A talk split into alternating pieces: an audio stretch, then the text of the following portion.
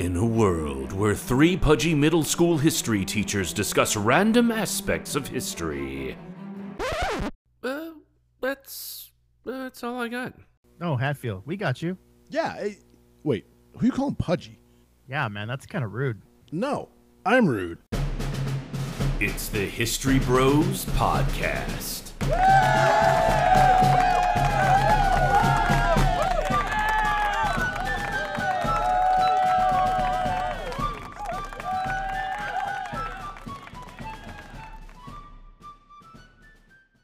It is the History Bros once again. Do you need to hug it out, or is it gonna be okay? Or What seriously, Brian? I start I start the recording, and you're going to ask me if I need to hug it out with people. I mean, I get it. I get it. Hatfield and I off the air tend to get a little intense with each Oh other. Oh no, it's not. It doesn't even have to be off the air. It can be totally on the air. I don't care. Well, I, I mean, You know, I get I, I just fights with people online all the time. Yeah, we know. Uh, you, what is it? You can't not poke the bear.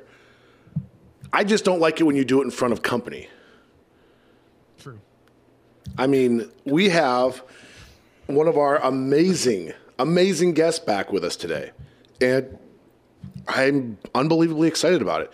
And here you I, are. I, I have to say, he's, he's Making broken fun- records for guests.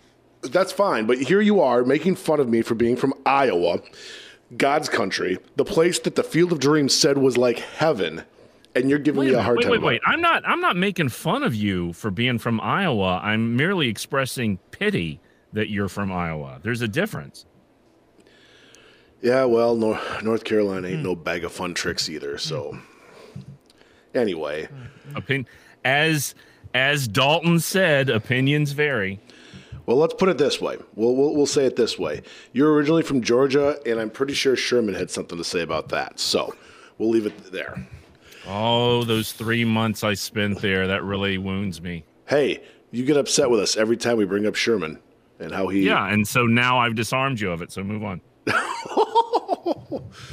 Uh, whatever. Today, Kevin Bryant joins us once again, our favorite historical expert on the uh, man that is known as Frederick Douglass. However, today we've got a new topic, um, and uh, how fitting as we close out Black History Month. Um, today's going to be a good one. I, I really enjoy it. So, Kevin, welcome back. And uh, I, I can't even pronounce the guy's name. You're going to have to tell me who it is that we're talking about again. Uh, thank you for having me. His name, very difficult to pronounce, is Carter Woodson. Carter Woodson. Thank you. That was my nice way of saying I forgot his name.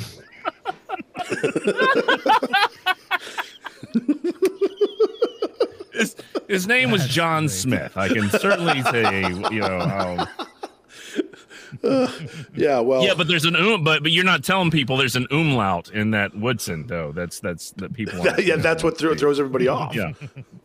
um. My, well, my first question is, um, as we go into this, is why is Black History Month the shortest month of the year?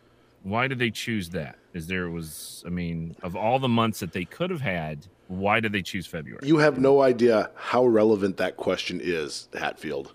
Yeah, You have that's no one of idea. the major uh, arguments that people will push back on sometimes with Black History Month being in February is, oh, it's only the one with 28 days. You know, it's meant as kind of an insult, that sort of passing away. The reason it is in February is because Dr. Carter G. Woodson selected it to be in February. And when he started what we know as Black History Month, he started it in 1926. It was Negro History Week at that time. And the week that he selected was very, very intentional. He selected the second week in February because it had two major birthdays in it for remembrance. Oh, One being Abraham Lincoln, and then the other being Frederick Douglass. He wanted one week that joined those two individuals' birthdays, which were already being celebrated in many circles of Black America separately together. You make a week with those two as the anchor points in it, devoted to this full history. And then later, it expands into February. So it was intentionally chosen for a point to be that, to harness these key individuals in the American story of President Lincoln and Frederick Douglass. So what I find very intriguing about all this, and it's not so much intriguing, I find it hilarious, is Hatfield is trying to be funny, only to find out that's exactly what we were talking about today, and he probably didn't know it. So take that one, Hatfield. And that was an amazing How- explanation. How, how how would I not know that we were talking? Th- we had emails back and forth about this. But you know, I'm not not to not to like show people what's behind the veil, but you know, yeah, we we kind of specifically chose At this what- subject because it was the end of Black History Month. Whoa, are you whoa, whoa, whoa, whoa, whoa! At what point did you learn how to use email? Well, it was back in the '90s before you were born, but um, yeah, we. Uh, Oh. In Okay. fact, I had a management class that my first, and when I was in college, when I was doing my undergrad, whose my first assignment was to go to the library and send him an email. And I had to write down what his email address was because they wouldn't populate it. And I would have to go in there. And I was like, man, this is just, Hmm. this is what it takes too much. This is never going to catch on. And You I wrong. was, I was obviously wrong on, on that one. But, um, but yes, so Carter, um, whoops, I'm sorry, Carter Woodson. Um, Carter Woodson is um the founder of Black History Month. Is that correct? Is that a way that we could describe him, Kevin? I think that's fair to say. He never saw it as the full month. That came about after his passing, but he's the guy who started the journey. Okay, so- towards Black History Month. It okay, didn't so- become the full month till 1970 after he was gone. Oh, okay. So okay, so then tell us um tell us about him and then you know what was the purpose of having a uh, uh a Black History week? I mean, tell us what the the thought Yeah. process, the steps are for that. Yeah, Carter G. Woodson has an amazing story to just kind of sail through it real fast. He's born 1875 in Virginia. His parents were both enslaved before him, so he's coming out of Reconstruction, Virginia. He has to help his family just by doing the basic tasks of survival, doesn't have a chance to get an education for much of his life, is able eventually to get a little bit of schooling, equivalent to like a grade school level education before he has to go back and help on the farms. He's able to go to high school once he's 20 years old, goes to Frederick Douglass High School at that, graduates in only two years from his high school and goes on, gets to college. But one of the things that's motivating him as a young child that's going to eventually compel him to go to high school is he spends a lot of time in his day labor working as a coal miner. And Re- as a coal miner in West Virginia, he Oh is now, as a young man Mm. working amongst many of those who have formerly served as United States colored troops during the Civil War. So he's side by side with many of these black veterans Mm. of the war. And he's hearing their stories about their experiences and what they went through and connecting that with his parents' stories of slavery and how dehumanizing that was for them. But he recognizes because of the limited education he had that while he can learn a ton about life from those veterans, he's the one that can read. And so they ask him to gather around and, you know, read the newspaper to them. They have resource to these stories, but he has the connections that can share the modern world and what's going on. So they create these little circles of kind of intellectualism where he learns from them while also having the ability to share with them the things on the written page. And that really fosters a desire to get these stories in ways that can be preserved and can be captured. So he No, he- moves. to- oh, So yeah, wait, he's born he's born in Virginia. Yes. Wow. And where and where is Frederick Douglass High School? Uh, so that's going to be in West Virginia. There's a is there still a Frederick Douglass High School in West Virginia? Uh, I, I don't know if it still exists, but that one that he goes to is brand new. It was, I believe, the first uh, high school, the first all black high school in West Virginia. That's a part And a of what compels him to go there once he's. I think a lot of people may not be fully aware of some of the listeners is that West Virginia did not come into existence until the Civil War because they wanted to separate from Virginia to, I guess, kind of fight along with the Union, um, which may be maybe kind of surprising in today's, I guess, um, um, climate or whatnot. But um, so that okay, that's so he goes to school in West Virginia. Okay, so um, and now he's uh, he's in the coal. He's mining for coal in West Virginia now. Is Uh, that correct? A quick Google search on uh, Wikipedia would say that yes, that building is still around uh, and is still in, in use. Is it still called Frederick Douglass High School? It's called Douglass Junior and Senior High School in Huntington, Oh, cool. in Huntington, West Virginia. Yep, that's the one. Nice. So yeah, so from there he he gets uh, the equivalent of like a bachelor's degree and then continues on. Eventually finds himself at Berea College, finds himself at the University of Chicago, gets a master's in history. But what really kind of pushes him is once he gets a master's degree in history in the very, very early 20th century. Oh, I screwed up. Position. Sorry, I screwed up. They rebuilt the. It's not the original building, but the high school name and whatnot still exists. Not the original building, though. Sorry, I didn't mean to interrupt. But No, no worries, no worries. go ahead. He takes a position with the U.S. War Department, goes out to the Philippines, and works with them as an educator. And there, shortly after, you know, the whole Filipino insurrection, the war, things are going on. So the U.S. government's still very hands-on, and that learns a lot about teaching, learns additional languages while he's there, and also learns some of these concepts about someone from the outside coming in and teaching natives about their own history, and how maybe there's some questions to what's unfolding here. And maybe that's something that's kind of giving introspective thought for him. The big changing moment for him, though, is he comes back from the Philippines. He's already been a principal at that same high school that he goes to, but now he enrolls in a PhD program at Harvard University. Mm. He completes it in 1912, making him the only person in American history to have enslaved parents to get a PhD, which Oh, is wow. a huge deal. Only the second black man ever to get one, W.B. Du Bois being previous to him. But in the course of that PhD program for him, one of his professors tells him straight up, said, This is the quote here the Negro has no history. Woodson is going to recognize obviously that's not true. He's going to push back on it and say, you know, you know that's not true. And in a nutshell, the response from this Harvard professor to the assertion that the Negro has no history is he tells Dr. Woodson to prove it. And that's what launches him in many ways on this life's quest, bringing everything together. Is these highest levels of academia are saying that this history doesn't exist. Wow. It's just not a real thing. And in that moment, what I imagine the future Dr. Woodson is hearing is your parents have no history, meaning none of their experiences matter. Those soldiers, the veterans who you worked with in the coal mines, none of their stories matter. People like Frederick Douglass and other these names that you grew up with, none of those stories matter. They do not exist in the American narrative. His life's work is underway now to try to prove that.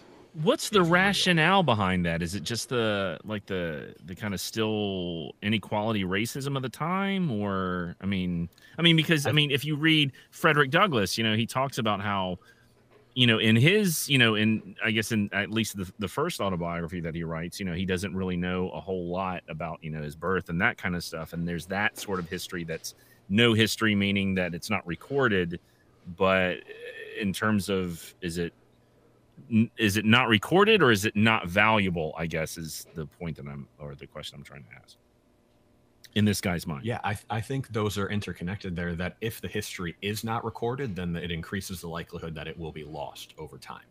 And so, in in traditions that use the oral tradition, where you kind of pass things down verbally, while that may be respected at family levels or other, on the institutional level, people are going to say, "Well, that's just oral tradition. You know, we can't really verify those sorts of things." And from Dr. Woodson's perspective, I believe anyone saying that is recognizing that without that history, without that grounding, then we have no legitimacy in this nation or in the broader world. And if we have not accomplished anything in their eyes, they will never expect anything from us moving forward into the future because we're Mm. just a people who've been drug along mindlessly with no ability to prove otherwise. And that power is a huge element of Dr. Woodson's emphases because if we are, he's going to go so far as to say, if a race has no history, it has no worthwhile tradition. It becomes a negligible factor in the thought of the world, and it stands in danger of being exterminated. And extermination is something that he is seeing in the news around him throughout Jim Crow, through lynchings. And it sure looks like we're already being exterminated in many ways. And how much of this is because if there is no history, then no one has any reason to value us because we have not, in their eyes, been seen as respected and offering anything in the progress of the United States of America. And if we've done nothing in its past, we have nothing to contribute to its future. and I, I think So- that. i think i can see that pathway going forward into the creation and his wanting to have the black history week okay wow Well, wow I think there's there's one thing I think we have to talk about with this, or at least mention. I think this is the perfect argument for, or perfect story to tell when people say, "Well, why are you changing history in the schools? Why are you telling all these stories? Why are you talking about all these things that aren't the typical uh, rich white male, you know, um, the narratives that we've always told through the 50s, 60s, 70s, 80s?" I think this is the perfect story of why. I think this is the best argument of why we have to do that. One of his seminal works that Dr. Woodson is going to write, so you know, a little bit further ahead in the story, is going to be a book called The Miseducation of the Negro. And it's entirely about how the educational institutions of this nation have failed the people because they are ingraining certain versions of history and causing people to believe that they know the truth. And therefore, they fully are convinced that they are educated.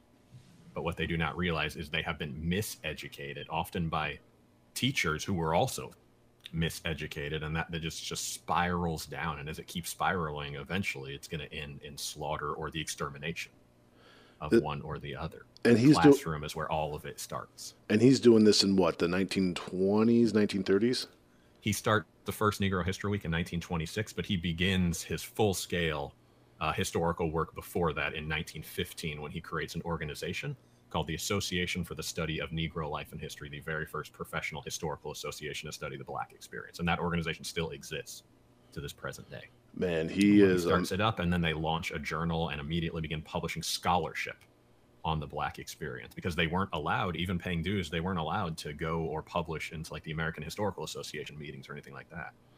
He's really a man of ahead, ahead of his time. Then is what it really comes down to to me well what's but so, yes. kind of piggybacking on what rude was saying um, there was a book that was released um, is a within the past few years called barracoon.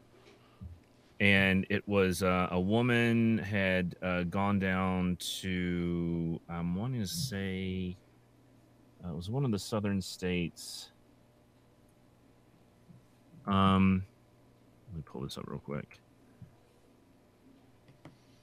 um, Zora Neale Hurston. Um, she um, she went down and interviewed what is considered to be one of the last imported slaves. Um, uh, that was brought in, and this and this she went down in 1927. She went to Plateau, Alabama, just outside Mobile, to interview 86 year old Cudjoe Lewis of the millions of men, women, and children transported from Africa to America as slaves. Cudjoe was the only person alive to tell the story of his integral part of the nation's history. Um, Hurston was there to record Cudjoe's firsthand account of the raid that led to his capture and bondage 50 years after the Atlantic slave trade was outlawed. He was actually smuggled in um, on a ship. And um, uh, she wanted to get this published and what was what's kind of fascinating is that um, both white and uh, uh, black sides, I guess, of the coin did not want this published at the time. That's why it was only released for the first time like a few years ago, because whites were like, you know, we don't mm. want to, you know, add more to, you know, us looking bad, so we shouldn't get this published. And African Americans uh, were like, we don't want to get this published because it kind of shines a negative light on the participation of other uh, tribes in Africa during that time. And so it's interesting how those sort of political views and those con- th- those can affect how history is taught because this is this would be an incredibly you know important story to tell. I actually have a copy of it, um, but um, it's it's interesting to see kind of the both sides working against having a story like that told in that capacity. So it's, it's kind of interesting. But that's the tension that he's in. And Zora Neale Hurston, among others, is going to work with Dr. Woodson for a considerable time. He's going to be funding some of her research and other things and giving her some of the publication arm because he starts a whole publishing house to produce this thing because he has that same issue of being like, I, we can't find people to publish this scholarship that we're going, so we just have to take care of it and do it all on our own. He has to become a one stop shop for everything, training everyone, mentoring everyone. And in short, what he does throughout the course of his lifetime is he is remembered, even while he's alive, as the father of Black history. If you have ever taken a course in Black history in school, it is because of Dr. Woodson and his efforts to get those in- institutions in, of higher learning and to get them respected as fields of study. I think for a name that a lot of people don't recognize, off search, you know, Dr. Carter G. Woodson, who is that? Every single year we are all impacted and you still see social media you know pockets of people arguing about what he's contributed to our society that we still go through year after year after year is such a profound influence on us but such an unfamiliar name to many many people And what is his? So what is his relationship to, um, like uh, to your line of work?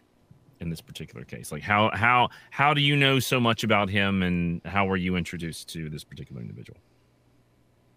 So, with the National Park Service, who I work for, the specific team that I'm on, we oversee three different historic sites simultaneously. So, depending on the day of the week when we were in normal operations, we'd be at one of these three in a given time. The most famous one that everybody's heard of is the Frederick Douglass National Historic Site. That's the big one that gets all the attention. We also oversee this home, which is the Carter G. Woodson Home National Historic Site, uh, also located in DC. And then the third one, also in DC, is the Mary McLeod Bethune Council House National Historic Site, who is the preeminent female civil rights leader of the same generation as Dr. Woodson.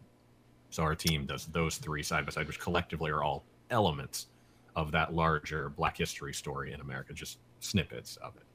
That's why. So some days I'm at Frederick Douglass House, some days I'm at the Bethune House, some days I would be at the Woodson House, and while we're in this virtual setting, we are all amongst our team doing content for all three of them.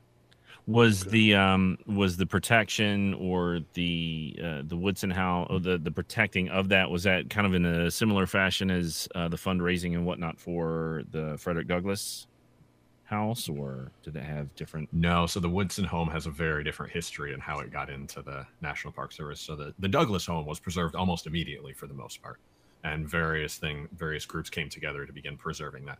For the Woodson home, he died in 1950, but he died very suddenly of a heart attack. So even though he was a little bit up there in years, people weren't quite prepared for that. And the way Dr. Woodson ran his organization, he ran it in such a way that he did basically everything. Ooh. And he really struggled to give portions of this responsibility off because he felt it was so important. I mean, this is life and death stuff with this historical scholarship that we're talking about. So he needed to make sure that, you know, every T was crossed, every I was dotted. But what that means, though, when he passes away, there is a massive vacuum. And even if there's a, a breadth of supporters around him who care about the mission, they don't always know how exactly he did some of these different things. So his association kind of limps on for a while after his passing. But among those processes is things start falling apart a little bit, both institutionally as well as just structurally. And by the 1970s, 20 years after he passes, uh, his leadership, his organization moves their headquarters from his home that it had stayed in to a new site. And the home that he had lived in just begins to fall into disrepair, becomes an abandoned property, more or less. Oh, wow. And begins really collapsing, falling apart until there's various drives that come in 1976. It becomes a gets on the National Register because that's when Black History Month first starts with presidential proclamation. You know, so, oh, well, that's fine. This building's still here. Maybe we should do something about that just keeps falling in disrepair until 1990s and then early 2000s is when congress starts putting some petitions forward to have some surveys you know see if the park service can do this or that. A bill is passed and eventually 2003 the national park service is allowed to acquire the home but there's really not much left of it. There's the structure you know is there in floorboards but it needs a complete overhaul and it mm. took the better part of a decade to get it overhauled to the point where it could then be opened to the public. Oh wow. Wow so I guess I'm curious, um, and I don't even know if we did this when we talked about Frederick. Can we talk about where in the city all of these are located in case I want to go and, and visit them when I'm out there? Yeah. So the Frederick Douglass home is in the Anacostia neighborhood of Washington, D.C., which is the southeast part of the city, uh, just across the Anacostia River from the Naval Yard. So if you're in D.C., kind of the area where you may think of like the stadiums and the Naval Yard, mm-hmm. it's that farthest quadrant over there. So you, you got it's kind of by itself in terms of like historic sites. So if I'm if I'm going to go there, I'm going to cross. Oh, what's the bridge there right by the uh, National Stadium? That's the one, right? Oh, isn't it? So that's a new one they're built. They're, they're replacing that bridge now with the fittingly enough named Frederick Douglass Bridge. Oh, really? Will be one of the ways that you can take, or the closer one would be the 11th Street Bridge. That's the one I was thinking route of. that uh, John Wilkes Booth took on his. Yeah. Okay. That'll that, take you over towards the Douglass home. The okay. Douglass home is separate. The other two, both the Carter G. Woodson house and the Mary McLeod Bethune home, are both very, very close to each other. They're within blocks of each other. In the Shaw neighborhoods of DC, which is much, much closer to the capital than, say, the Douglass home is. So, like, so it's in east of the capital with all the traffic circles. East of the capital. Uh, let me get my geography straight. Yeah, east of the capital. Okay, so it's well, kind of kind of northeast of the capital. Oh, okay, okay, okay. Yep. So I'm just looking uh, looking online. I've looked up the the pictures of the house. So for some people, it it's not like a standalone structure. It's actually kind of like a yeah, it's a row house. It's a row house. Yeah, it's a whole whole block full of homes, all that share walls. So it's a pretty narrow home. It's three stories tall, but very very narrow space in there. So not a big home in the grand scheme of things. Dr. Woodson's going to have the headquarters for his association on the first level. He's going to have uh, his personal office and a research archive that he is creating, uh, compiling some of these early Black history documents. He's going to live on the third level of the home. And I can't stress this enough. Like what he's putting together in this house is, I don't know if it's the first, but it's certainly among the very first to be taken seriously archives of the Black experience in America that he's piecing together, where he's collecting these things from all over. And when he starts Negro History Week, it's not intended to just be let's celebrate a couple key figures in history and highlight, you know, the few first to do these things. He's emphasizing that it is students, number one, who this needs to be for, and their responsibility is not just to say, you know, find us some significant figures and do some reports on them, but find the oldest people in your families, the oldest people in your communities, and write down their stories before they are gone. Mm because in those years, you know, we're looking 1920s, 1930s, you still have people alive from that point who not only served in the Civil War, but would have experienced slavery. And it's very clear within generation, those people are going to be gone. Just get these stories before we lose anything else that we've already lost. And he says in these things, as you're looking for resources for Black History Month or, you know, what becomes Black History Month, I'll send you tons of stuff, but you also have a responsibility to send me everything you can about your family, your community, and the elders, men and women who are in it. So we can start – documenting some of the history because as we know even now with enslavement it's so hard to document so much and how much harder would it be without the efforts of him grasping what he could in those final few years and then just saying i don't know how i'm going to handle this. I don't know where we're going to preserve it but we're just going to pile it here in the house for now. And then it'll be available to anybody that can get here. It's a priceless resource that still benefits all of our scholarships to this day was he able to do a lot of um, that sort of um, storytelling or uh, I guess verbal history with his parents to kind of collect that information or? Yeah that's that's some of how it starts for him is he gets several key pieces of information from his family. And one of the things that his dad really impresses upon him amidst the larger stories that they're sharing of of uh, enslavement his dad is telling him to never let anyone look down on you Never let anyone put you into a subservient role. You can stand up and look eye to eye and toe to toe with anybody. And I think coming from someone who saw enslavement and punishments and beating, that takes on some next level meaning mm. for him. And so he's committed then in that point that I have absolutely no reason, even if my mother and my father once upon a time were enslaved, I have no reason to feel ashamed of my ancestry. I feel power, I feel strength, I feel courage in that ancestry. And I want to make sure their stories, which means so much to me, are echoed by the millions of others who will also have that same background somewhere in their family tree that slavery was awful, but it is nothing to be ashamed of, contrary to what we are kind of being belittled with in some of the historical takings. That through those, it is problematic, it is traumatic, but it also is full of resistance and inspiration, and we need to highlight that as well. So he goes, okay, so he he goes and he pursues his doctorate and at what point do I mean is was it during that time? I mean, obviously history is a big deal because he's you know he's getting a degree in that. Um, is it at what point does he you know as he's going through this and learning about the history and having this you know derogatory conversation um, that he sits there and says, "Hey, this is." This is what I need to do. This is what I need to kind of show or prove to this person or prove to everybody that this history is important. And then what were those steps that he wound up having to take and then getting this proclamation, you know, kind of walk us through that.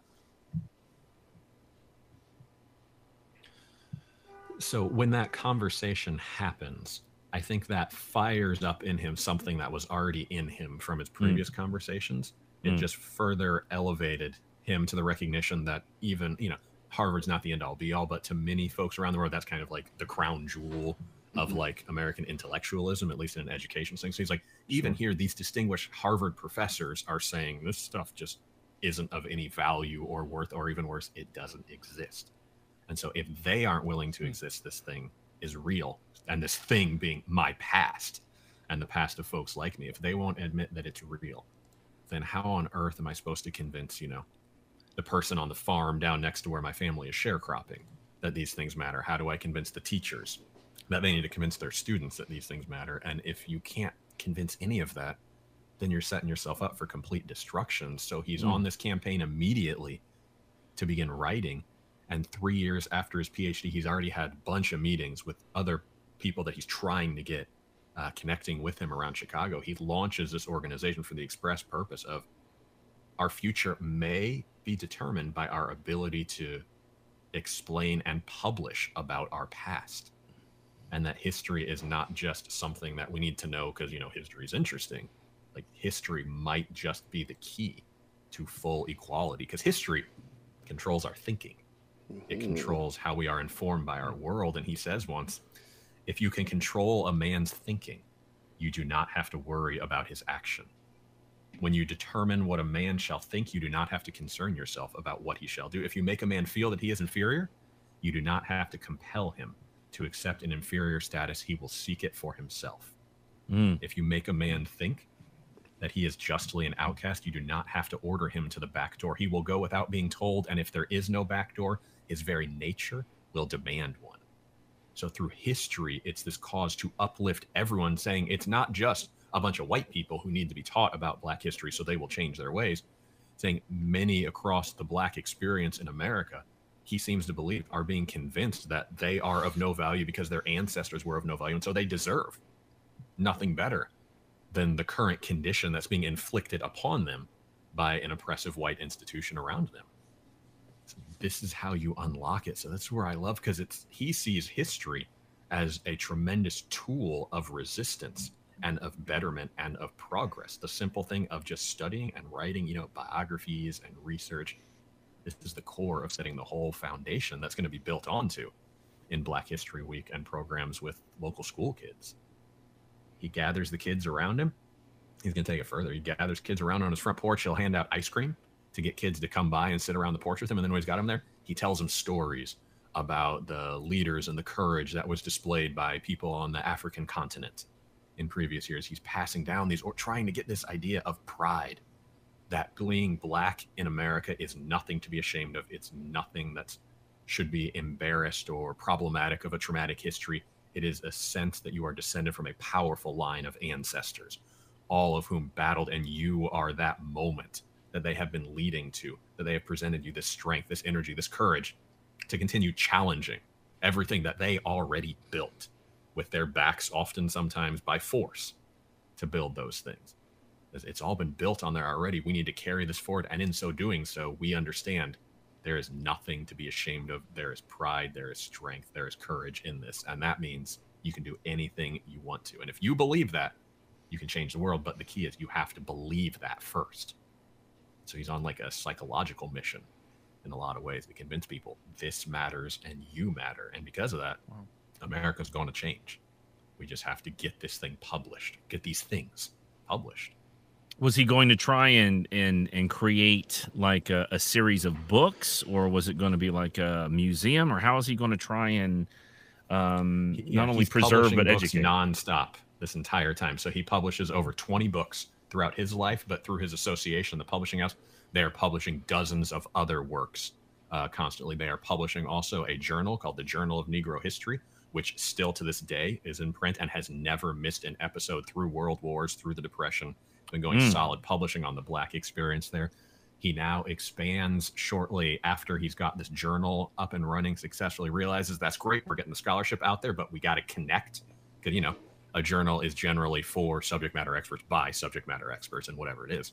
So you got to connect with the students. So they launched the Negro History Bulletin, which is designed to get to the school kids. It's basically like lesson plans for teachers. to Say like, you know, Dr. Woodson, I'm very interested in what you're saying, but like, I got all this stuff I'm worried about in my classroom. You know, I don't have time to create something new. And he's got this material. Here is what you need. Have these Wow. Negro history education boxes. So when you're talking about launching something new like Negro history, I'm not asking you to create some new lesson plan or whatever. Here is what you need to get started. Take it and run with it Mm. you got to get to those students at the first level. He's going to say that one of the things about like lynching, which is a big crime, uh, just unfolding around him, he says, fighting lynching is important, but we need to fight the cause of lynching. And he's going to say there would be no lynching if it did not start in the schoolroom Really? because these lessons are being ingrained from people's earliest kind of understandings. And it's again that miseducation idea. You are educated, but you are miseducated. And so what is one of the one of the many extensions of that is the lynching, is the bigotry, is the oppression, is the the systems that are around because we've been educated to believe it's supposed to be that way, or at least conditioned amongst white Americans who are going through the education that this is just simply the way things are. But mm. if we start changing the hearts and minds of those youngest generations moving forward, then in the end, that's going to hopefully challenge the large or more attention grabbing episodes that are going on. So he's so he's um reaching out. He's compiling all this information. He's publishing newsletters. He's publishing books. He's you know trying to reach out to you know the education community. Um what kind of obviously what kind of pushback is he getting um during this time if any? What but i would imagine that you know in this you you're talking jim crow obviously. So um there's got to be some mm-hmm. uh some pushback from you know uh people of white influence and and possibly even you know um some african americans not wanting to maybe draw attention or something i would imagine. Um but what sort of pushback is he getting uh during this time? Yeah he is getting pushback but uh some of the main pushback is coming from people like w.e.b du bois or other from some of the other prominent black hmm. intellectuals mm. of his time who just believe that he's going about things in the wrong way.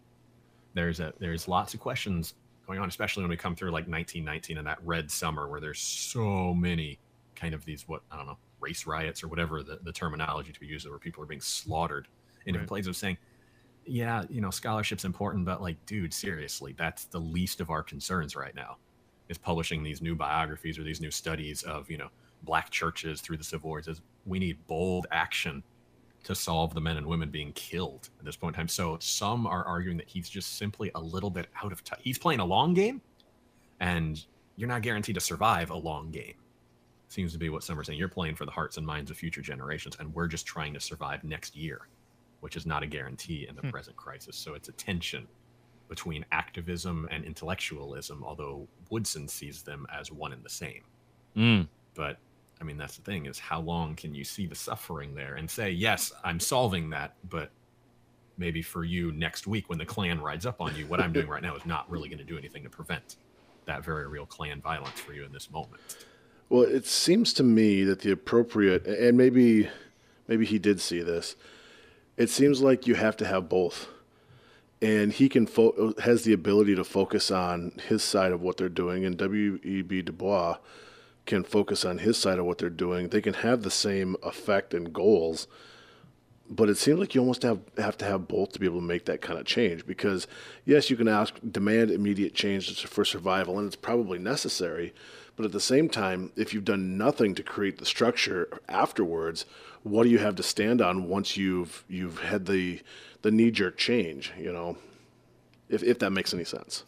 Yeah, it does because if, if you're only solving, like you're saying, if you're only solving that short term the needs of the now moment, then maybe you're able to solve it. But then who's to say, you know, three weeks from now, you're not right back there again and you're just endlessly stomping out the fires right. when they come without trying to figure out where this fire is coming from. So, yeah, I do think the answer is found in a, a solution or a, a mix of different options that are going in there, of which this is a critical one. But for Woodson, I think a larger expression of what he feels that he is doing, even though he's really narrowing in on the kind of the scholarship, the history, the school approaches. He's recognizing as his work is expanding and gaining influence, that is also naturally going to motivate folks to take action in the now oh. to make oh. something happen.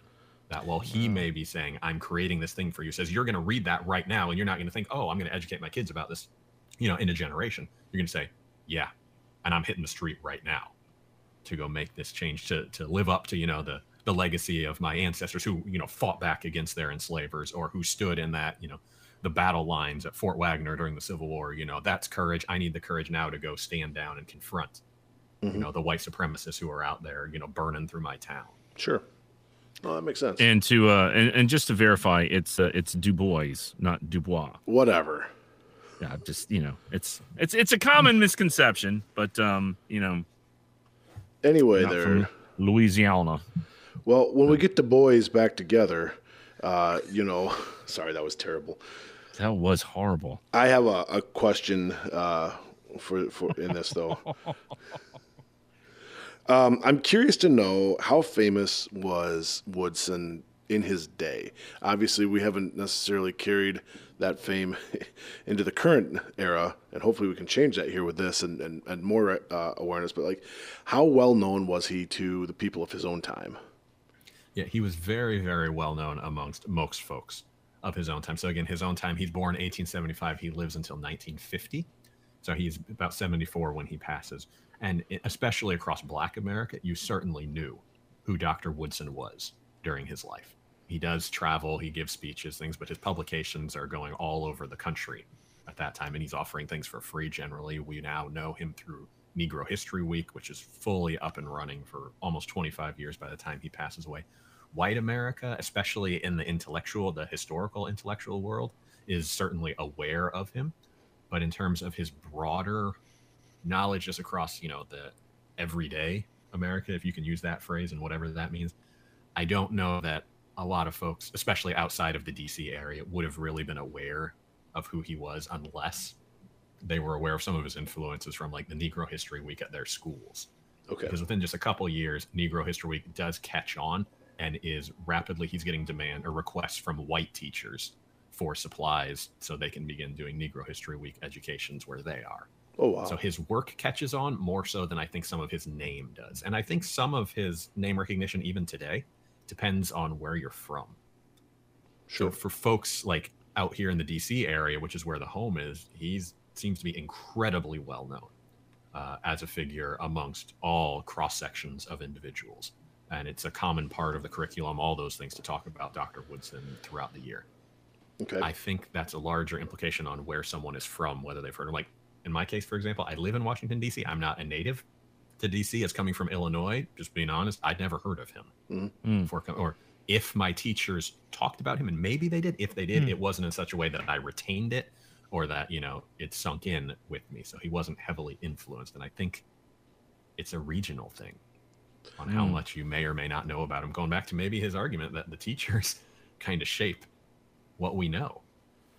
I, And we Well, know his yeah. work again. We just don't know him, depending bring- again on where you are. Brings Right. up an interesting question. If uh, a teacher's wanting to teach about uh, Woodson, where is a good, like, where are some good resources, some uh, introductory or teaching resources for teachers?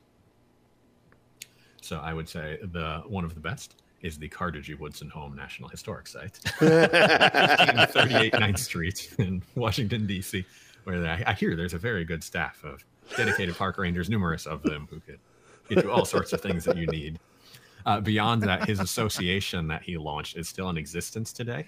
They have tons of resources. So they changed their name over time. So they're now the Association for the Study of African American Life and History, or ASALA, is their acronym, A-S-A-L-H dot org. Go to their website, connect with them. They've got lots of great things because they still actively publish or still actively engage. They work with us on the site.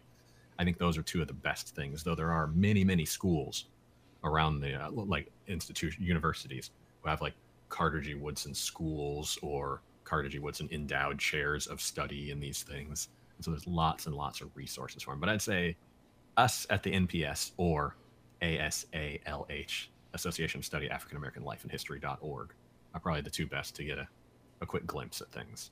Okay, that's good. Not good to know.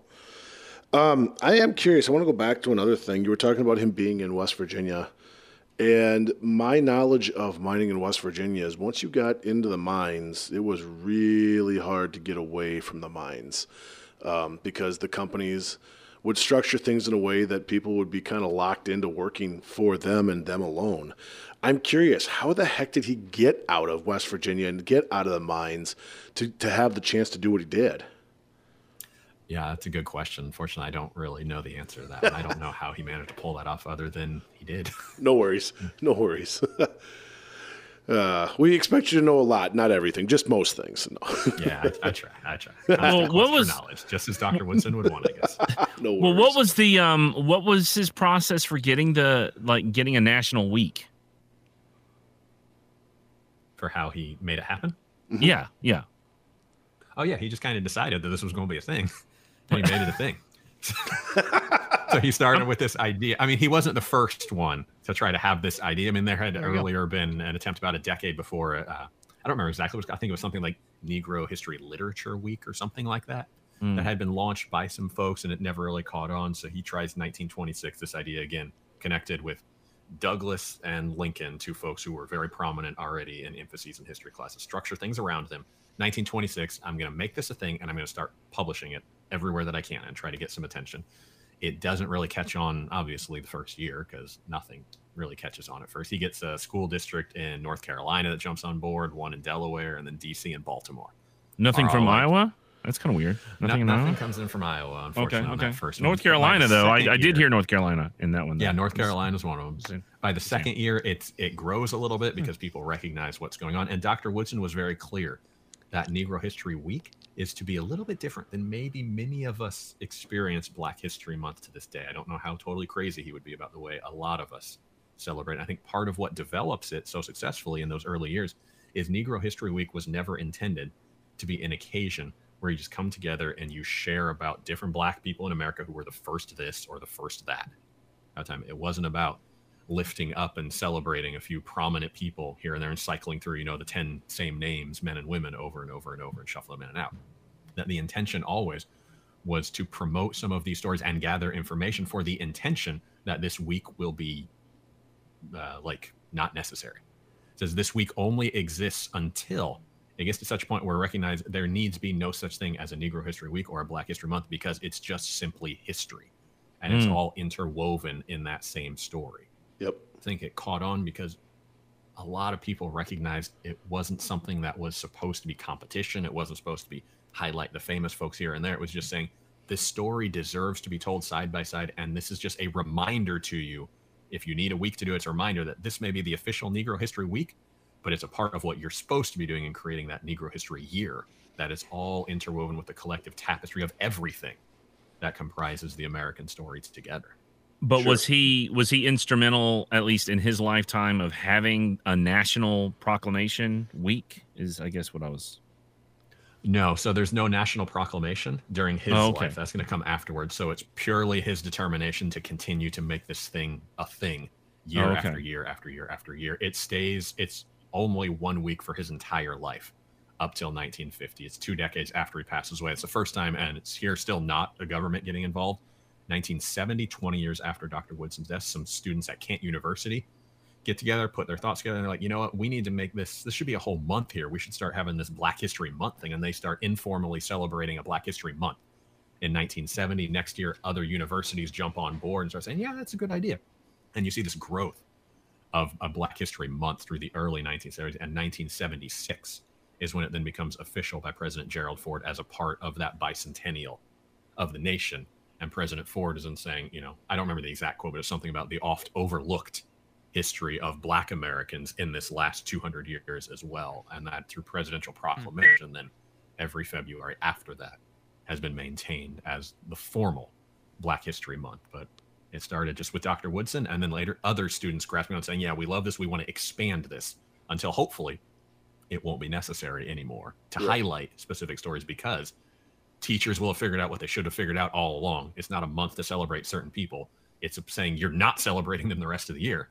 So we got to highlight that strength in this one month until you start incorporating it as part of every single lesson that is taught until it's just as normal as you know white history is in social studies classes. Mm-hmm. Yeah. It's Huh. a challenge.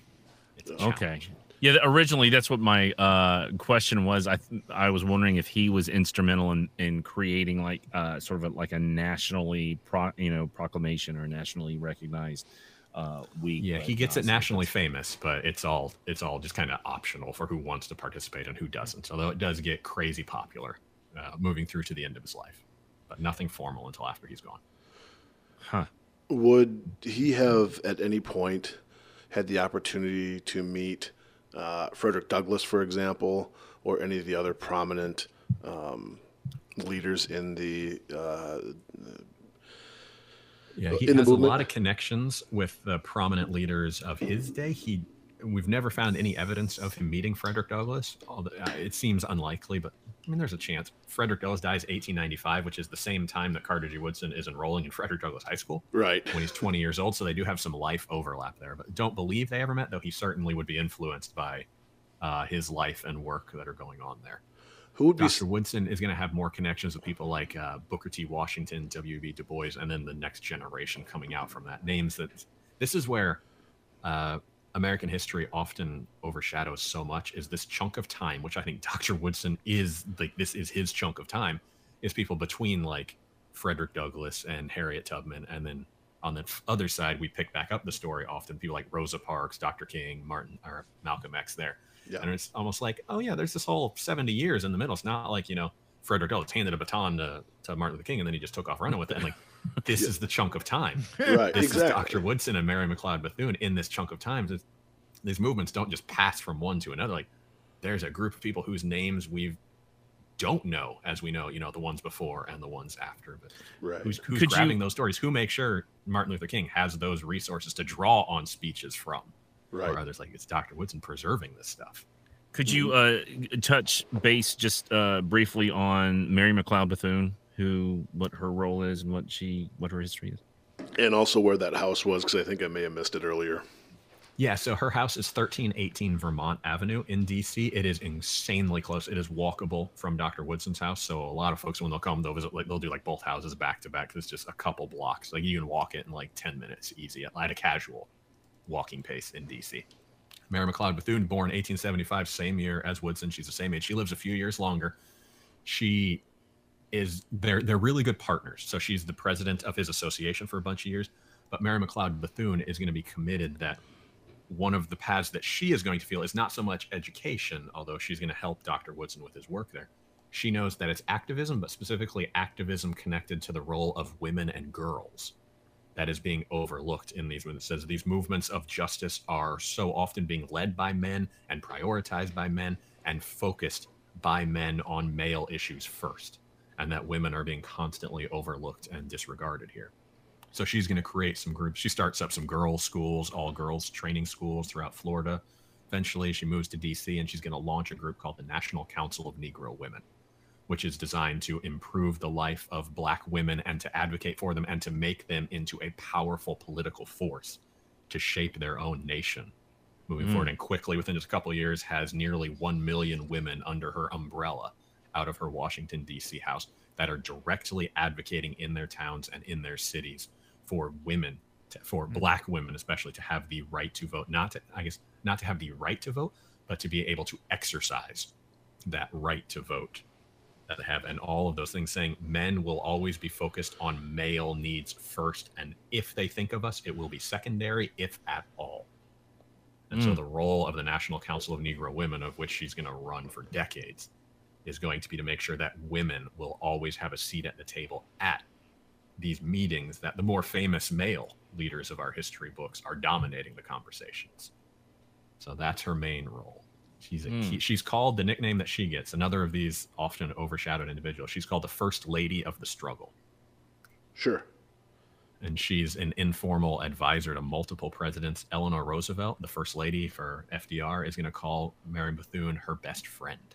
She Really. has, Mm. spends a lot of time together. So Mary McLeod Bethune has a direct ear of the United States president uh, before and during the Second World War, which is tremendously important. She helps, uh, you know, she joins the military in capacity and brings in women into the women's auxiliary, black women from her organization, among the first to be officers in the United States Army during that war. They raise enough money to fund a warship called the SS Harriet Tubman, the first naval ship in American history named for a woman of color.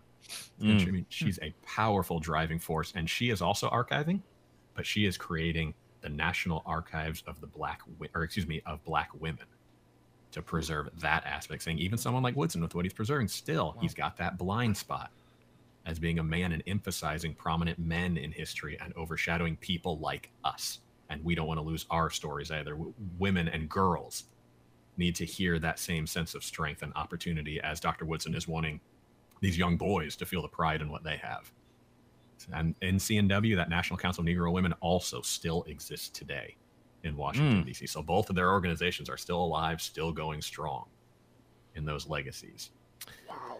It's it's Jeez. fascinating how W.E.B. Du, du Bois um, is um, how he typically disagrees with a lot of what uh, what's what's the best route forward for African Americans during that time. I mean, he disagrees with uh, Booker T. Washington. He's, I guess, disagreeing with Woodson. It's kind of like you know, uh, it, it's interesting how He disagrees with everybody. yeah, I mean, it does. It does seem like. I mean, he had some. Obviously, uh, you know, he was. Uh, if I'm uh, uh, correct, you know, he was thinking that you know the ballot and voting was, you know, that's what's going to save us from a second slavery, is how he put it. But um, um, he does tend to sort of disregard a lot of. Yeah, no, everyone else. This is this is the only path forward. And I think it is fascinating that you have to educate the people on history first in order to inspire them to want to take action for betterment in the future. So, just found that fascinating. Yeah, I think one of the strengths of W.E.B. Du Bois that he gets that puts him into that condition is the guy just lives so long. He lives so much longer than everybody else. I mean, he hears Frederick Douglass speak when he's a teenager, and then he dies. I, if I remember it, I think he dies the day before the March on Washington in 1963. So he gets the opportunity to write like everybody's obituary of his time. and he can kind of say whatever he wants because he hangs on. And I don't remember exactly how old he is, but he's in his 90s when he passes away in a massive chunk of time that he can continue to kind of advocate for his side of history just by nature that eventually at a certain point you keep outliving the generations who you were arguing with and you're still there Hear that, Hatfield? I'm going to outlive you, and I'm going to be the one writing your obituary and determining what people think about you. I'm sure it'll be rife with grammatical errors. well and even in the obituary that he writes for like dr woodson it's not a nice thing like it it's a like he doesn't like insult him constantly the whole time but he's basically saying like you know this guy did a lot of good yeah but he got fully distracted and did a lot of things that didn't matter. His writing he calls him what did he say? He uses a phrase like the dry as dust harvard school i think is the phrasing that he uses about his writing. That's just not interesting. Nobody's going to look at this you know?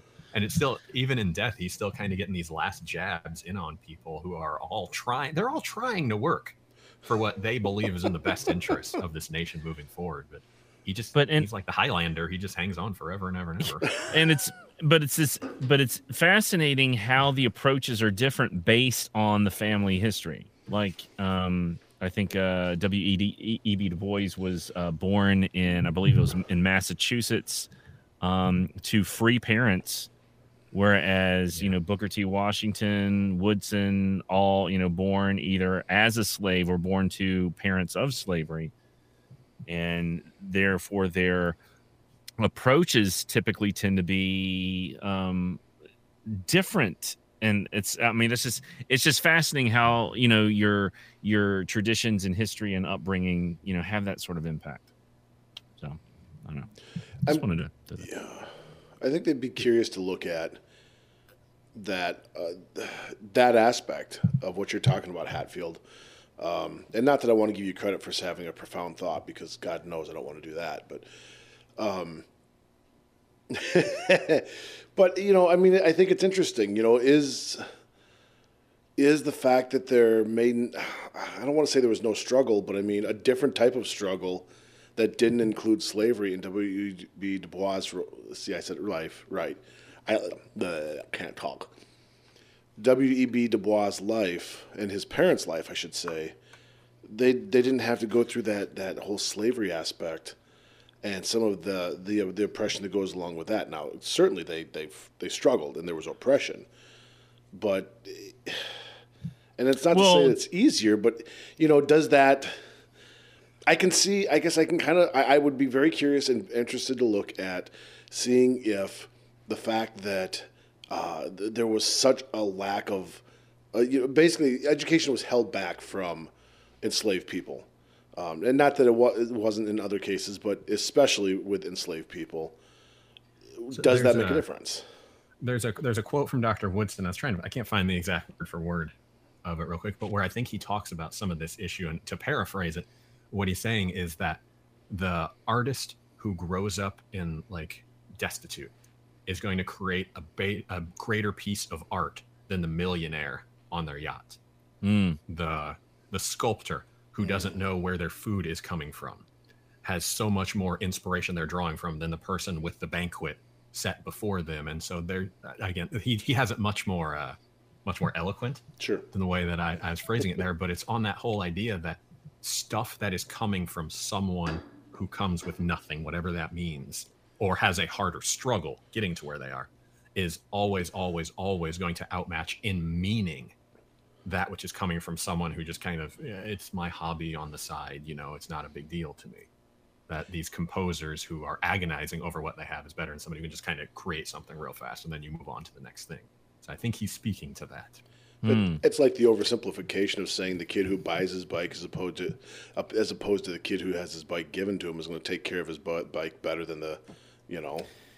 and and you know to du bois credit um i mean even though he was um you know born you know from free parents and you know in the north he still um he if i'm correct uh, from what i had read he's still a little secluded uh he's still a little withdrawn because he still deals with a, a great deal of uh racism in that area as well um so even though he may not have the exact same sort of background he he does still have um like a struggle um in in his childhood and that so but uh, and you'd yep. think they would have become natural allies, if nothing else, just by the vestige that they're number one and number two in black men getting a PhD from Harvard. You think, if nothing else, that would be like, hey, nobody else on this planet is going to understand what we've gone through but each other right in those first years. But it just, it, just doesn't quite. I don't want to portray that they're just like constantly enemies and at each other's throat sure sure the entire no, no. duration, but they have a very, you know, it's it's combative. Sometimes you're sometimes you're able to see together through the same lens, and other times you're just well so and, you but both educate at the same time, and you're wrong. You know, you just but know I mean, Du Bois has that problem with you know other people. I mean, and he and he's not he he's not squeamish about you know expressing that you know either. So, um, yeah, Geldmacher, you've been uh, awfully quiet uh, this time. Brian's having some lag issues, and so he didn't want to break into a conversation that, uh, yeah. he nods his head at us. Yeah. Okay. So he didn't want to inter- abs- acc- like start talking and accidentally interrupt. So well, I no, I I was just wondering if there was anything that um um because no, okay, all right. That was just something to ask. we- we'd have to wait ten seconds for him to, to, to hear our question and then go from there. So it might actually be this um the new uh, camera aspect of it that it probably be- is. It probably is, to be honest with you. But you know, I mean, this is the first time we've literally been face to face with one of our guests, so I mean that's kind of a you know I, I feel terrible for Brian because he just realized what we all look like, and it's just like, hmm, you know, I mean that had to have been a shock when the when everybody popped on, you know. and he gets to see the interior of my lovely closet. which does exist. It's it's spacious. It's not even a metaphor. Hatfield turns around and runs his hand across all of his jeans, or whatever Those are those shoes. Those Oh. are shoes, and those aren't even all mine. Are. All yours. How many pairs of shoes do you have? I've got like two. I used to be like that, and then I got married. Do you think? And then Uh, it's like, well, you need a specific type of shoe to go to a specific place at a specific time, and so I was like, okay, yeah. you know, you bring that up. That actually brings a, another question for me. Uh, Carter Woodson was he married? no, Oh, he never married. He never had kids because he said straightforward that he didn't have time for that because his work was too important.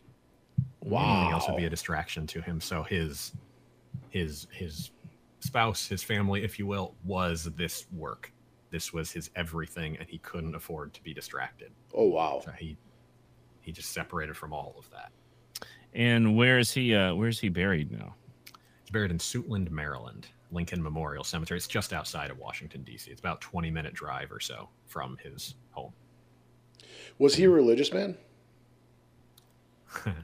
Uh No, I don't to say care. for sure because you can't always tell. Uh, someone on a personal level versus their public side. Right. Uh, publicly, he had major issues with uh, religion as he saw it, not so much theologically, but the way that it was used, he felt to perhaps control or manipulate what could otherwise be significant efforts in Black America.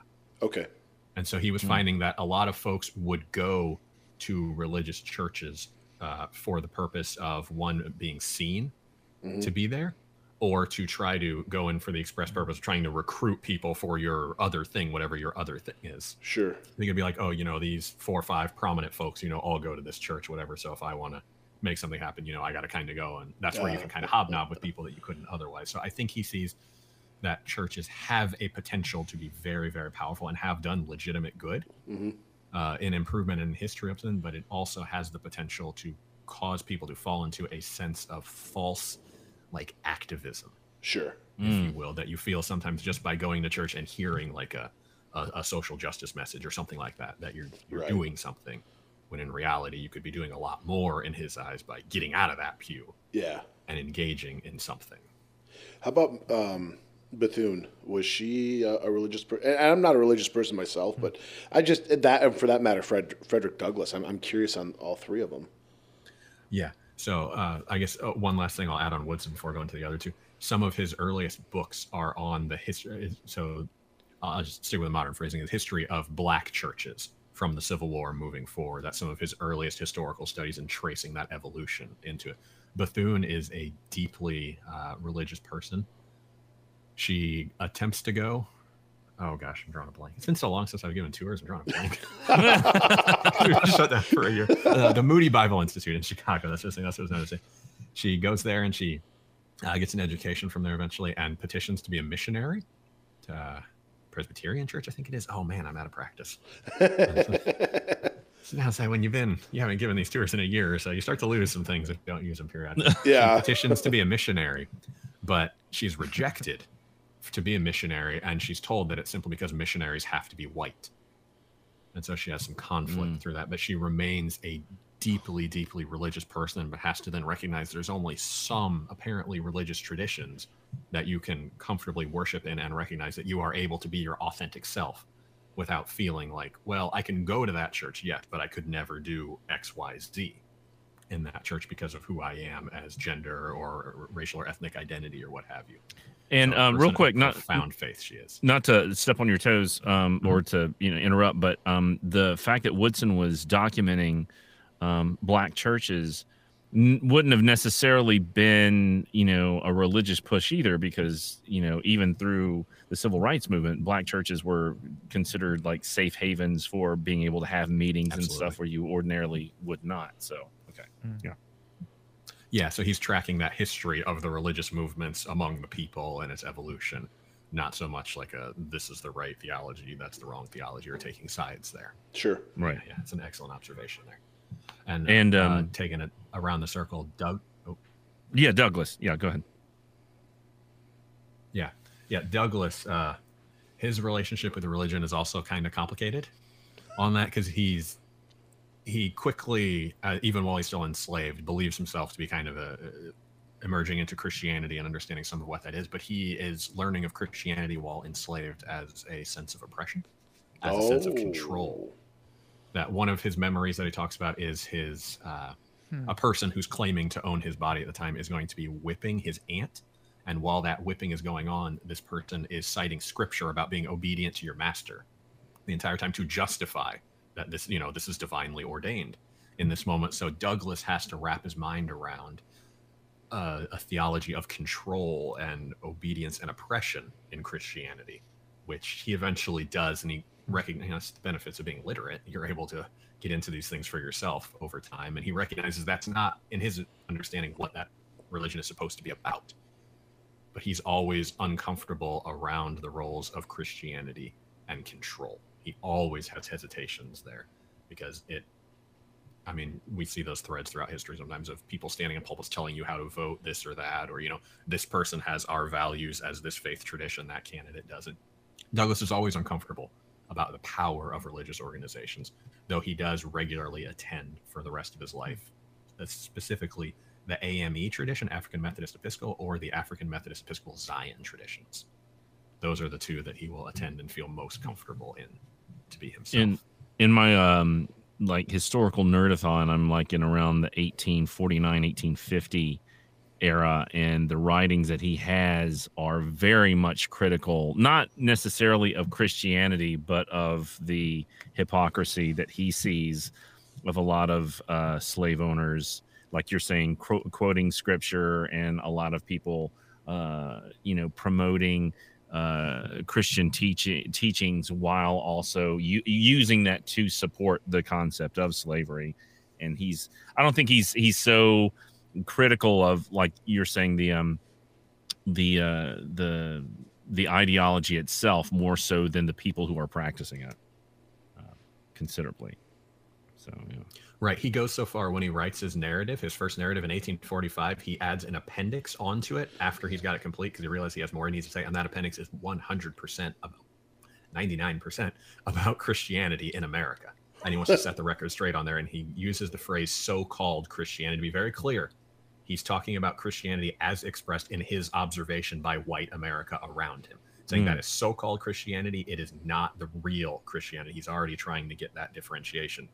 He says, I see Christianity and I have no problem with it. But so called Christianity, oh man, I have the biggest problem with that. And he says, I recognize the widest gulf between the Christianity of this land and the Christianity of Christ. And that's what he wants to be clear. And so if someone hypothetically were to say to him, you know, are you a Christian? I think before he would answer that, he'd want to clarify what exactly they were asking in that moment. It's the liberation side as he understood it rather than the oppressive side, which was how he saw it. Same Mm. names, but very different meanings in what that would mean. So I think perhaps that delineation, the separation could probably apply to all three of these individuals, or you to ask them each that same question. I think they probably want a few more clarifying inquiries before, f- you know, confirming one way or another on, well, what exactly do you mean with that question? If you were wanting to um, be introduced into, um, like, say, for example, someone is, and I always try to ask people this, I think I've asked you this. Um, if you're interested in, through this podcast or whatnot, interested in learning more about uh, Carter Woodson, um, is there any sort of writings or something that you would recommend as kind of like this would be a great jump off point um, to kind of introduce your your interests uh, to this particular individual or introduce this individual to you for more research So I think the best place there are several books written about Dr. Woodson. They're not all in terribly wide distribution Hmm. uh, in the grand scheme of things. I think some decent ones would probably I don't mean this like insultingly or anyway, but probably some of the children's books that are out there about Dr. Woodson. Like there's one called Carter Reads the Newspaper, which is set around that scene of him with like in the coal mines with those uh, reading the newspaper to those Mm. Civil War veterans and things Mm. there. And it's ways to kind of begin introducing him uh, to audiences, which I think is appropriate too, because he said, you know, we change the future by introducing these things to children when they're at their youngest. It's a good way to connect there. Beyond that, though, because of how hard some of the books can be to find, or that they're all scholarly books in general, uh, I would on story site with some of the videos that we have trying to boil this stuff down into smaller, more accessible ways to have two, three minutes here and there to get moments of Dr. Woodson that could potentially satisfy you to want to push a little further into those other resources that are a little more challenging to read. There's not that- a lot that's accessible about Dr. Woodson, at least that I have experienced. and that is nps.gov slash cawo is that correct That's right. That one and the videos as well. If it's just easier, uh, they're also hosted on our Facebook page, Carter G. Woodson Home National Historic Sites. So that would have the same videos as nps.gov slash CAWO, like Kawo Carter Woodson.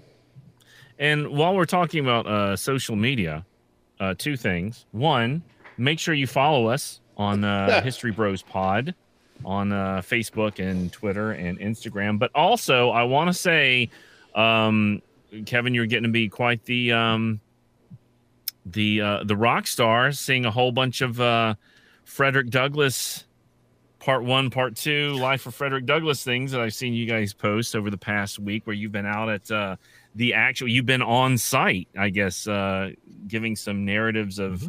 his life and things that have been uh, have been going on. So, uh, any you want you want to talk about that real quick? You want to give us a little plug on that? Sure. Yeah. So all three of our our sites again, the Bethune home, the Woodson home, and the Douglass home, all have their own separate Facebook page, but they put out you know related content quite a bit, and uh, especially as we've been going through Black History Month with all three of these sites being prominent, we've really kind of ramped up. And the ones that Jason specifically mentioning here, there's a series of videos that I did, eight part video. The last one just went out uh, today, Sunday the 28th. And the attempt in those was to read Douglass's narrative and then do eight videos in eight of the different places where Douglass talked about that event happening. And then kind of explain the event that he was describing while you are literally seeing what the spot that he was in looks like in the present day. And it is a it's an incredible this- experience to get to stand in some of those places and be like, this is where it happened. Like I'm literally standing right where he was. Was this the first moments. time for you in experiencing that kind of thing, or had you been there before for these? I'd visited them once before just on my own out of personal interest, and that's kind of what spurred this idea. Is I was like, this stuff is incredible. Like this stuff all still exists, and none of it is marked, and nobody knows when they're going past it that this is what they're going past. It's all still Mhm. here, and like we know those words. The Douglass narrative is so popularly used in schools around the world. There and what if I say, you know, as that issue that Douglass confronted with new Neposha, people didn't believe it was real, at least some people, and so here it says, you know, you can still see the tree lines that he's talking about and see the the old road traces as he's describing it. And says don't take my word for it. Let's just take you there. Right. and even though it's private property so can't always get you know as in the weeds as we would want to at least not on camera to really show people all the nuts and bolts to say it's a real spot. And this is the real spot. Because they don't even have like the silver signs you know marking him and saying this is the scene of this it's just it's just another field you wouldn't know it from anywhere else Mm. driving along. It's trying to be like this stuff was real, and in that tree line, you know, that's where he was born. This is the grave of that person. This is where the beatings happened. You know, this is where that religious revival occurred that changed his life. You know, and you get to see those places. It's really cool. And then a lot of people from those local areas trying to figure out what on earth is this camera crew doing here, and why are all these people wearing these strange hats? But oh wow, that'd be amazing. Has there been any attempt to reach out to people that the people that own those those lands to to do any type of member, you know, to do anything with that? So, on some, some yes, some no. Fair enough. So there, I, I don't know that I want to say too much because some of it is still ongoing and trying to like uh, convince certain folks that you know maybe we're going to do appropriate stuff on a site of because some of it, some of it is still in the same ancestral hands as the families who were there and were responsible for the oppression of Frederick, and so oh, I think we Mm. can understand why there might be some hesitation yeah. on well, what exactly would we be doing broadcasting from their land about you know their gr- gr- gr- gr- gr- you know whatever Yeah. there hopefully there might be some really really cool opportunities in the future to get uh, in depth and actually on the physical spots and foundations for some of those darkest moments but don't know because it's all still inter so many of those families are still there how long? How long was this? Did this process take to to make these videos? I mean, was it shot over just a couple days, and you guys have just been releasing them like piecemeal after doing some editing and stuff, or? Yeah, so we, we put out tons of videos uh, throughout the course of February, myself and other colleagues of mine. This this one was just me who was doing it. This one was actually pretty quick in the grand scheme of things. We filmed it all in one day, just one long day, start to finish. They're just driving side to side, and that was part because I'd been there before. I knew the ground, so having known it and having pictures before, I was able to kind of pre-script where we were going to be and the angles we were going to because I knew what the surroundings looked like, so we didn't have to try to reinvent things once we got there. And like, oh, what do we do about that 7-Eleven? You know, that's sitting there. So it was pretty fast in filming, just a solid day of working, and then the you know the post, the editing stuff was a little more time consuming. They've been It's not gunning in the can quite- for about a month before they came. It's out. not quite guerrilla documentary making, you know, where it's like we're not allowed to be on here, you know, and then like having being chased off by people with shotguns. But it is um um it is exciting. pretty no but it's it's cool because I remember watching the one where you're like, yeah, and you know, talking about the tree line and you know, it was like, yeah, this is, you know, what he saw at that particular point. It's just that kind of stuff. We keep talking about the power of place and how um how fascinating that is to be, you know, to be tied to the ground. I was actually um talking with a uh, friend of mine had uh, informed me about this new uh, docu series that's on Netflix about the Age of Samurai, and um, uh, I oh, had- here we was go with more Japanese stuff. No, I was unaware that this even came out. And if you get a chance, it's it's it's over like I don't know how many episodes it is, but it's fascinating. But um having been there in those places of you know conflict and whatever, it's it's incredibly powerful. So even if it's just virtually being like in a video of saying like this is you know where Douglass did this and that, I, I think that's that's I think that's amazing. It's a wonderful opportunity. And how cool of it for yeah, you so let me to share the idea behind where that came from, aside from just yeah, aside from just me having visited it, having the idea, part of where that also came from is one of my other colleagues in non, you know, pandemic times does a summer bus tour through Washington D.C. of oh. a Mary McLeod Bethune bus tour that visits all these sites around D.C. and takes multiple bus loads full of people to go on this physical journey around her. So it started on that, like, oh, wouldn't that be cool if we could do something like that, you know, on the Eastern Shore with Douglass on a one day thing? And obviously not realistic now, but it certainly provides that opportunity. Maybe one day, and you know, roll up in those buses Mm. Yeah. get people to stand, you know, physically on that soil where Douglass, you know, took his very first steps, you know, those sorts of things, or the soil where you know his blood dripped freely. Are you guys ever going to have a like a like a Frederick Douglass Historic Site Teacher Institute or anything like that? I mean, in the workings or So not independently, we do them Oh. in partnerships with other groups and larger organizations like the Civil War Washington Consortium, but there's nothing uh, independently that we will be putting on. oh, okay. At least not that's in the works. That's why you have to do Civil War Washington, the full one there, Hatfield. Hey, that's how we were introduced. That's how Geldmacher and I were introduced to you know Kevin, and that was and again his just it blew my mind the very first statement that you made just la- launching into that. And i'm like what? And i was like you know i was about ready to just hop on and start slugging it out. And it was like oh this is it was an amazing presentation. So i mean it's always like i'm always excited to have you on board for one of these podcasts because i know you're just going to have just amazing insight and information to share with everybody. Hey, Hatfield, talk to me again when you've recited part of the "What to America," or "What to a Slave" is the Fourth of July on the steps of Frederick Douglass's home.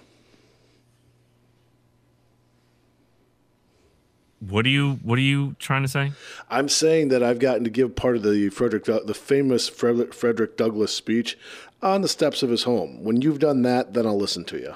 Okay, well, I'm a uh, a full blooded Hatfield, so there you go. Yeah, go McCoys. So I, I will add though, even though we don't do our own uh, independent teacher institute per se, we still do like this week. I've done several like virtual field trips with individual teachers who are reaching out, who uh, who I've met through different teacher seminar things, who just say like, "Hey, we want to spend a day with you guys in the park, even during this pandemic thing." It's like that whole device of walking this couple classes through the building, going through. So we still do. Try, so for any teachers who may be listening there, feel free to reach out to us, and we're happy to create something at any of these sites and try to connect with you either in the physical buildings if we can or not always able to sometimes and still do things through these virtual settings even if it's not physically in the home.